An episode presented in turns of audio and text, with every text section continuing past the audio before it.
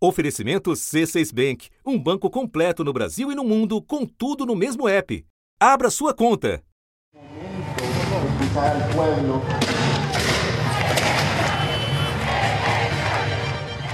Toda esta gente que estaba en prisión, que estaba detenida por atentar contra la soberanía, contra la paz, contra el pueblo nicaragüense.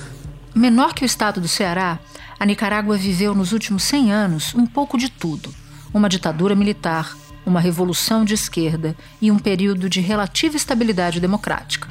Mas nos últimos anos, o pequeno país da América Central se tornou um verdadeiro estado policial. Situação cada vez menos democrática na Nicarágua, né? O autocrata nicaragüense Daniel Ortega e sua mulher e vice-presidente Rosário Murillo que já tinham uma vibe autoritária desde a volta do poder em 2007, agora entrou em um turbilhão totalitário que se intensifica cada vez mais. Em 2018, o autocrata deslanchou uma fase sem precedentes nos últimos 50 anos de repressão policial às manifestações populares contra seu regime e prisão de opositores. Ortega, cada vez mais paranoico, estaria desconfiado de seus próprios aliados, tal como os juízes da Corte Suprema de Justiça, entidade que agora se torna seu novo alvo. Gravíssimas violações dos direitos humanos, como execuções, prisões arbitrárias, perseguições e tortura, foram denunciadas na ONU neste mês. O Conselho de Direitos Humanos da ONU está reunido em Genebra e no momento discute se o governo da Nicarágua cometeu crimes contra a humanidade no país. Uma equipe independente de especialistas em direitos humanos, equipe nomeada pela ONU, acabou de apresentar formalmente as conclusões de um relatório, um relatório que está dando o que falar.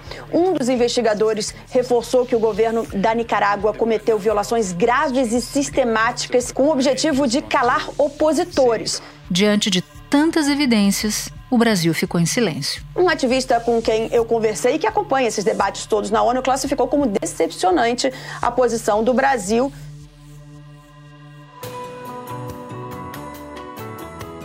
Da redação do G1, eu sou Natuzaneri e o assunto hoje é a Nicarágua e a relação entre Lula e o governo Daniel Ortega. Para entender como a oposição foi calada pelo ditador que governa o país há 16 anos e por que o Brasil silencia sobre os crimes humanitários, eu converso com Paulo Abrão, professor visitante na Universidade de Brown, nos Estados Unidos, e assessor sênior da ONG Artigo 19.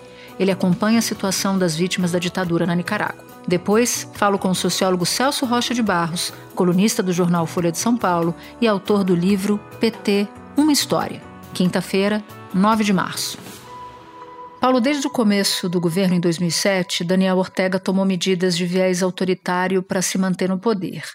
Mas houve aí um ponto de virada importante em 2018, quando de fato o governo escancarou o regime de exceção. Então eu queria te pedir, Paulo, você que era secretário executivo da Comissão Interamericana de Direitos Humanos nessa época, para nos contar o que aconteceu na Nicarágua naquele momento. É, de fato, em abril de 2018, é, houve uma reação popular a um conjunto de fatores e medidas governamentais é, que já se acumulavam ao longo do tempo, mas que agudizaram a situação de restrição às liberdades no país.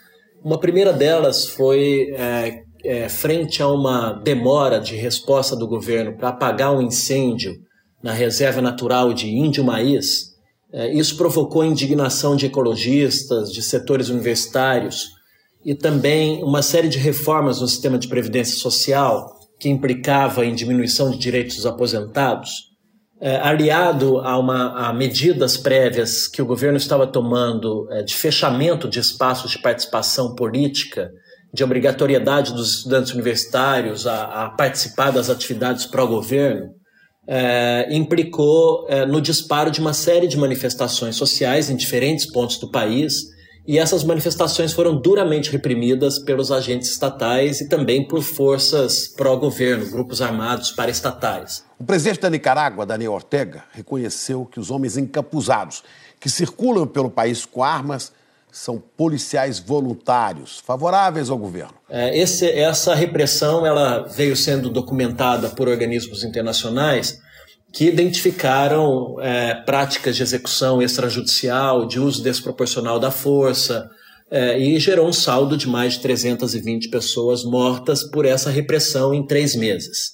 E a partir desse momento, é, há um agravante de que esses fatos eles não foram devidamente investigados e punidos, então a geração de reações populares continuou ao longo do tempo e nesse sentido o governo foi aprofundando essa repressão, a ponto de que é, membros da oposição política, líderes religiosos, as organizações de direitos humanos foram perseguidas, ameaçadas, presas, demitidos dos seus empregos, expulsos das universidades, dos estudantes.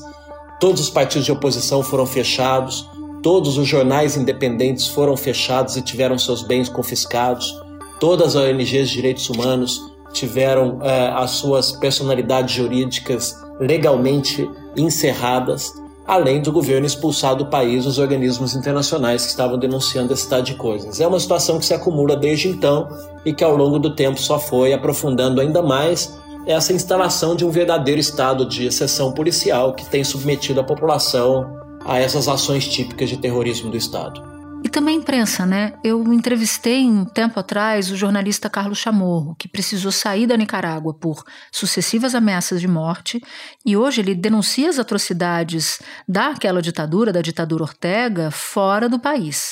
Então, pelo que você nos conta, Paulo, a oposição política foi sendo perseguida até que a gente chega nesse ponto atual. Ela simplesmente não existe mais. Por que alguns desses presos políticos foram, inclusive, soltos há pouco tempo, em fevereiro, e expulsos logo em seguida do país? E na lista desses presos há inclusive antigos aliados do Daniel Ortega. Essa é uma ação é, adicional no grande propósito é, do regime é, de eliminar toda e qualquer dissidência política e todas as vozes de oposição do país. Além de cancelar é, o funcionamento de todos os partidos de oposição, o governo prendeu todos os candidatos presidenciais no seu momento, é, até esse momento de liberação. Perante pesquisas que indicavam que ele não conseguiria se reeleger, perdendo para todos os sete candidatos opositores, ele decidiu colocar todos na cadeia e proibiu que seus partidos apresentassem candidatos substitutos. Porque, acompanhado dessa expulsão do país, foram tomadas medidas que declararam é, esses presos e presas políticas como apátridas é, e impedidos de regressar ao país, e, portanto, é, essa é uma maneira pela qual o governo, de, de certa forma, conclui o seu propósito de totalitário, de ter o controle em relação a toda, é, todos os rumos políticos e sociais do país. Paulo, aproveitando o ensejo, como é que é a atuação da imprensa lá nesse momento? Neste momento, nenhum meio de comunicação ou nenhum jornalista independente trabalha dentro da Nicarágua. Todos eles foram perseguidos e os bens das emissoras independentes foram confiscados. Todos os jornalistas independentes hoje trabalham fora do país e dentro da Nicarágua nenhum é, é, jornal impresso circula porque o país proibiu a importação do papel para impressão dos jornais, exatamente para calar a voz de todos os jornais independentes e as vozes críticas que, que, já, que estavam denunciando e dando visibilidade às repressões praticadas dentro do país. Bom, importante frisar que a Nicarágua é um país majoritariamente católico e no início dessa semana, duas universidades ligadas à Igreja Católica foram fechadas. Por que a igreja também tem sido perseguida pela ditadura Ortega? A Igreja Católica sempre cumpriu um papel muito importante nos momentos mais cruciais da história da Nicarágua. Tanto na época é, da, da Revolução contra a ditadura de Somoza, quanto durante o próprio governo Ortega, quando a Igreja Católica chegou a aliar-se e apoiar ao governo em determinadas medidas que considerava pertinente. Porém, quando eclodiu essa fase mais crítica dessa, dessa grave crise política institucional, a Igreja cumpriu um papel de mediação social e chamou mesas de diálogo nacional, é, onde sentaram todos amplos setores da sociedade para tentar buscar uma saída pacífica e construtiva para essa crise. É, o governo rompeu com esse diálogo. Eu mesmo participei diretamente das três mesas que aconteceram, mas o governo unilateralmente rompeu com esse diálogo porque adotou uma posição de negação das denúncias de violações aos direitos humanos é, e também as denúncias de, de ausência de liberdades democráticas de parte da oposição. Ortega também colocou na cadeia históricas figuras do sandinismo, porque estes estavam afirmando que Ortega havia traído os ideais da revolução. Ortega fechou a quase centenária Academia Nicaragüense de Letras, entidade que ele considerava subversiva. A partir daí, a igreja então assume uma postura de proteção aos familiares eh, das vítimas assassinadas, dos, eh, se transforma em um lugar de abrigo dos estudantes expulsos das universidades e também é, passa a sofrer diretamente repressão direto, diretamente por parte do Estado as forças policiais começaram a dirigir-se na frente, à frente das igrejas durante as missas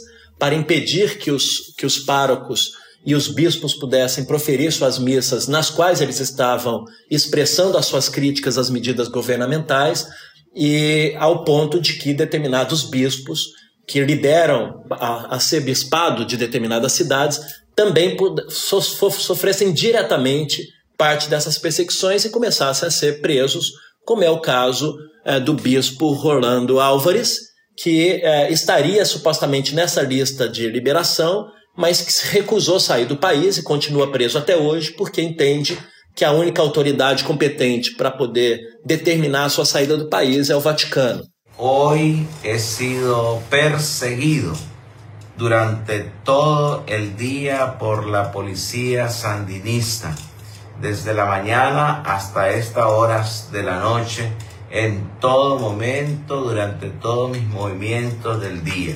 E vale a pena a gente lembrar: uma das vítimas da repressão, inclusive, é uma brasileira, a Rainéia Lima, estudante de medicina assassinada em 2018. E por isso, Paulo, exatamente por essa razão e por tantas outras violações, eu queria saber a sua opinião.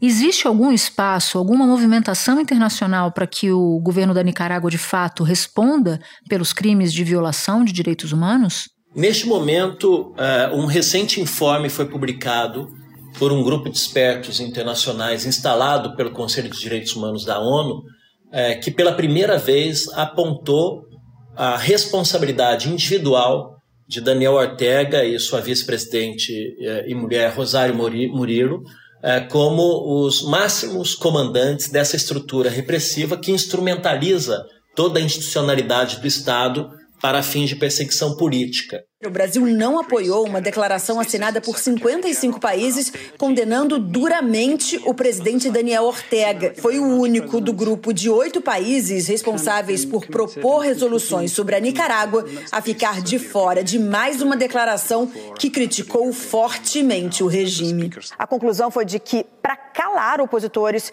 o regime de Ortega tem cometido crimes contra a humanidade e concluiu que, é, frente à ausência de independência é, judicial dentro da Nicarágua, inclu inclusive a ausência de separação de poderes, porque o poder executivo controla todos os demais poderes do Estado, que as possibilidades de justiça hoje se dão no âmbito internacional, com duas ações possíveis. A primeira delas, aplicar o conceito de jurisdição universal, é, que foi aquele mesmo que foi aplicado no caso é, Pinochet, no qual qualquer país hoje possa, alegando crimes contra a humanidade, que já estão caracterizados pelos organismos internacionais, instalar dentro das suas jurisdições investigações de responsabilidade individual.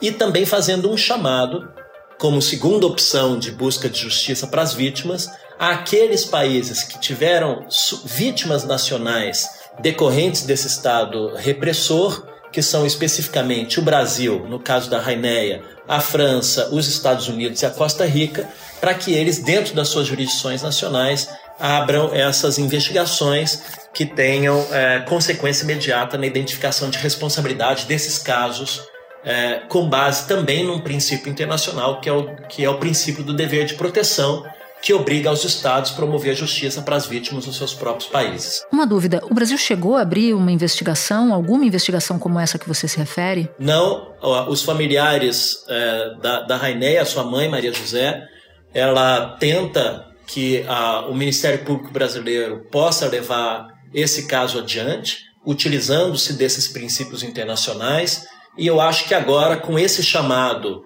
do, e, conclusivo do grupo de expertos das Nações Unidas, nós teríamos as condições é, para fazê-lo. A brasileira de 30 anos foi assassinada no dia 23 de julho, perto do hospital onde trabalhava, na cidade de Manágua, capital do país. O carro que a estudante dirigia foi metralhado. Essa é a grande expectativa da comunidade internacional de que o Brasil cumpra a parte da sua responsabilidade nesse processo, porque quando nós estamos falando de crimes de lesa humanidade, graves violações aos direitos humanos, são, esses são casos que podem ser investigados a qualquer tempo, em qualquer território, é, para dar consecução ao direito de justiça às vítimas. Paulo, muito obrigada pelas explicações. Foi importante ter você aqui. Agradeço demais. Um bom trabalho para você. Muito obrigado, sempre à disposição. Espera um pouquinho que eu já volto para falar com Celso Rocha de Barros. Com o C6 Bank, você está no topo da experiência que um banco pode te oferecer. Você tem tudo para sua vida financeira no mesmo app, no Brasil e no mundo todo. A primeira conta global do país e atendimento personalizado, além de uma plataforma de investimentos em real e dólar com produtos exclusivos oferecidos pelo C6 em parceria com o JP Morgan Asset Management. Quer aproveitar hoje o que os outros bancos só vão oferecer amanhã? Conheça o C6 Bank. Tá esperando o quê? C6 Bank.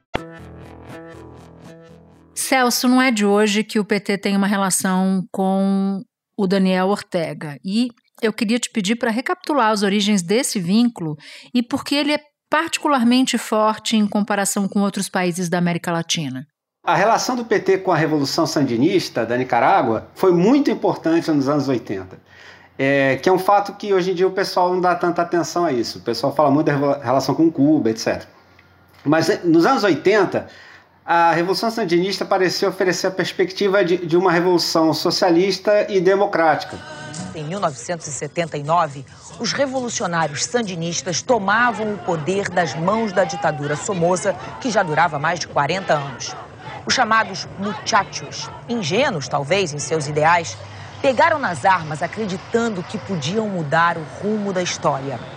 Isso em tempos em que o mundo ainda olhava para as realidades ou bem pelo lado direito ou bem pelo lado esquerdo. O regime sandinista teve uma relação complicada com a democracia. A primeira eleição que eles fizeram uh, teve boicote da, da oposição, porque houve conflitos de rua, etc.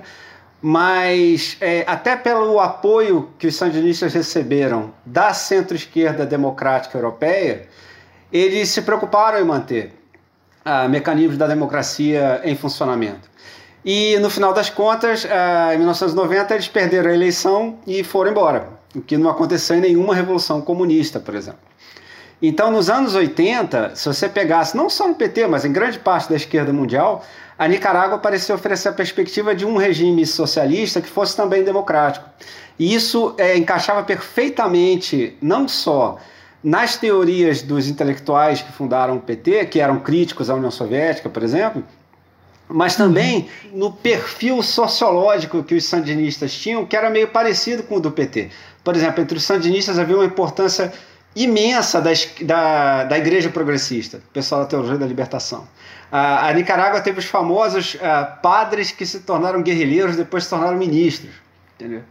É, criando inclusive uma crise com o Vaticano. O processo de evolução que, que os sandinistas, no qual os sandinistas venceram, derrubaram a ditadura de direita que existia lá antes, Uh, envolveu também alianças com setores de centro, uh, envolveu participação de movimentos sociais urbanos, como os que fundaram o PT. Então o PT percebia uma certa semelhança de família com os sandinistas nos anos 80. E nos anos 80 o PT ainda era claramente um partido socialista. Por exemplo, o José Genuíno, nos anos 80, ainda era um marxista bastante radical.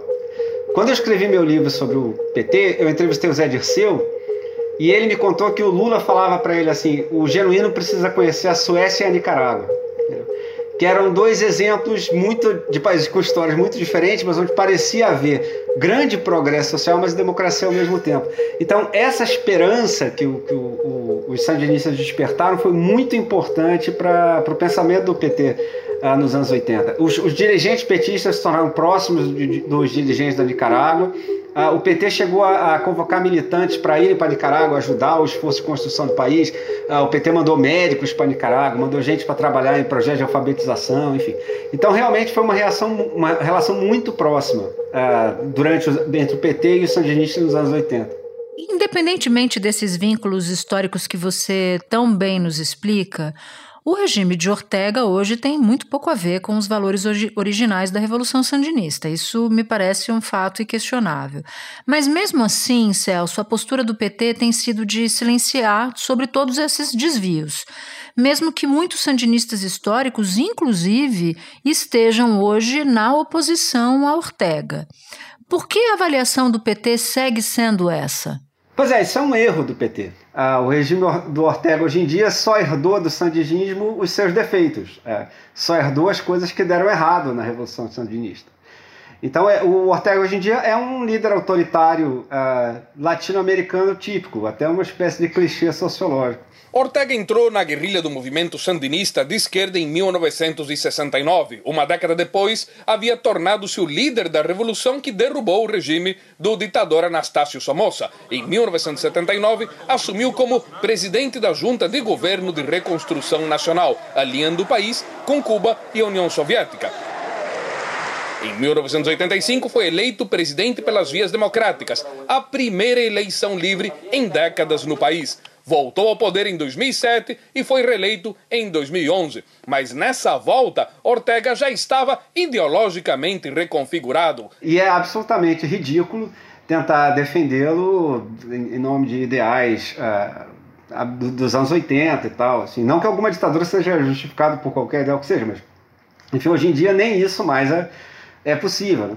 De modo que realmente, uh, se você for pegar nos últimos anos, começou a haver uma certa divisão dentro da esquerda latino-americana. Nos países em que a, a, democracia é mais consolidada, em que os partidos de esquerda são mais sólidos, como por exemplo no Chile no Uruguai, uh, as críticas ao, ao autoritarismo uh, da Venezuela e da Nicarágua se tornaram mais comuns, se tornaram mais frequentes. It really uh, pisses me off when you cannot uh, when you are from from the left and so you condemn the uh, violation of human rights in i don't know yemen or in el salvador but you cannot talk about venezuela or nicaragua. O petros na colômbia uh, fez críticas recentemente ao regime do ortega. Então, assim, o PT tá meio, provavelmente ainda está tentando fazer um reconciliar essas diferenças, tentar manter todo mundo, toda essa turma no mesmo grupo, mas eu acho que isso não é mais possível, pelo menos enquanto o processo de, de, de, trans, de transição autoritária na Venezuela e na Nicarágua ainda estiver acontecendo. Pois é, é, é, diante dos fatos, ainda acho que falta uma explicação, e talvez você consiga aqui sondar isso para gente, que é a mudança no cenário internacional em comparação com 20 anos atrás, o que dificulta que Lula, por exemplo, tenha sucesso com as mesmas posições que adotou em seus dois primeiros governos. Faz sentido isso para você? Porque me parece muitas vezes um receituário antigo para problemas mais atuais do que o próprio governo enxerga. É exatamente isso. Uh, se você pegar quando Lula assume o governo em 2003, ah, o cenário latino-americano parecia assim céu de brigadeiro para o PT, porque qual era o projeto de política externa do PT? Era fazer uma coalizão de países do terceiro mundo, enfim, países em desenvolvimento, países pobres, seja como a gente quiser chamar, para atuar junto nas esferas ah, de governança global, na, na, nos espaços multilaterais, na ONU, na Organização Mundial do Comércio, etc. E conseguir vantagens, conseguir concessões dos países ricos. E naquele momento parecia fácil fazer isso na América Latina, porque havia vários governos democráticos uh, eleitos na América Latina e que apoiavam a integração latino-americana, apoiavam esses esforços do, do governo do Lula. Com o tempo, esse cenário foi mudando, porque houve essa divisão que a gente falou. É, em países como a, a, a, Venezuela e a Nicarágua, o, o, os governos de esquerda se tornaram autoritários e mais ou menos romperam com, com com a esquerda democrática continental. A exceção de Cuba, né, Celso? Exatamente. Cuba sempre foi um negócio mal teorizado dentro do PT, porque o PT é, sempre foi crítico do socialismo real, sempre foi crítico da União Soviética, da, da, da ditadura chinesa, etc. E, mas sempre preservou Cuba, em grande parte por uma questão meio biográfica dos seus dirigentes mesmo, vários deles foram exilados em Cuba, vários participaram de grupos guerrilheiros que apoiaram, foram apoiados pelo regime cubano, enfim. Mas não era uma coisa bem trabalhada teoricamente, não. Quer dizer, assim, se, você era crítico da União Soviética por esses motivos, por que, que você não, não aplica esses mesmos raciocínios ao regime cubano? Tá? E o apoio a Cuba, que antes era uma coisa meio Cuba como um ideal de revolução e tal, se tornou mais uh, justificado em termos de combate ao imperialismo. Como, uh, o regime cubano, de fato, é bastante sabotado pelo, pelo, uh, pelo governo dos Estados Unidos. Mas o confisco de empresas americanas em Cuba levou o presidente Eisenhower a impor o embargo do comércio com a ilha em 1960. A CIA começou a treinar refugiados cubanos para tentar derrubar Castro. A Michelle Bachelet, por exemplo, que é a, uma das grandes lideranças do Partido Socialista Chileno, que provavelmente é o partido mais parecido com um Partido Social Democrata Europeu em um país pobre que já existiu, é, a Michelle Bachelet, por exemplo, fez um, um, um, diversas denúncias uh, sobre a situação da, dos direitos humanos na Venezuela, por exemplo, motivo pelo qual a esquerda radical uh, odeia Bachelet, etc. Agora, deve-se dizer que eu já conversei com os chilenos que falam que, mesmo assim, quando os, o, a esquerda chilena disputa eleições no Chile, eles têm que ouvir a mesma coisa que o PT ouve aqui, que vai transformar o Chile numa Venezuela, etc. A Venezuela se tornou um problema para a esquerda sul-americana. Ela, ela, queima o filme da esquerda sul-americana de maneira bastante feia. Assim como qualquer outra ditadura, né? Exatamente, sem dúvida nenhuma. Uma ditadura, uma ditadura de extrema direita ela queima o filme de um governo de direita. Civilizado, exatamente. Civilizado. Exatamente. Assim como uma ditadura de esquerda queima filme de governos que têm dificuldade de criticar essa ditadura, por ela ser de esquerda. Exato. É, e, e a sua analogia é perfeita, basta ver a atitude dos governantes de direita democráticos da América do Sul com relação ao Bolsonaro, né? Eles, eles não gostavam do, do Bolsonaro. Assim, eles achavam que o Bolsonaro era um problema, assim, o Bolsonaro queimava o filme dele. Exatamente. Celso, muito obrigada pela participação. Sempre aprendo quando você vem aqui no assunto, por isso eu quero aprender mais. Então volte mais vezes. Nossa, um enorme prazer. É, quando quiser, estamos aí. Este episódio usou o áudio do El País.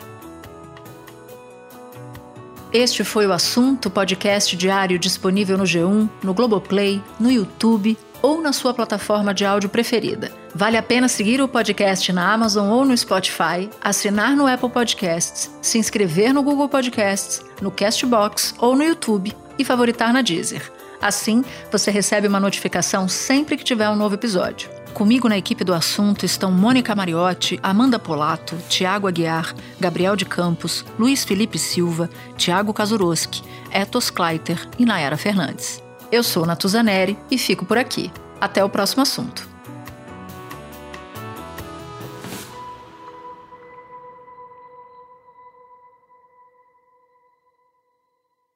Você no topo da experiência financeira que um banco pode oferecer. Escolha um banco completo no Brasil e em qualquer lugar do mundo. Abra sua conta no C6 Bank.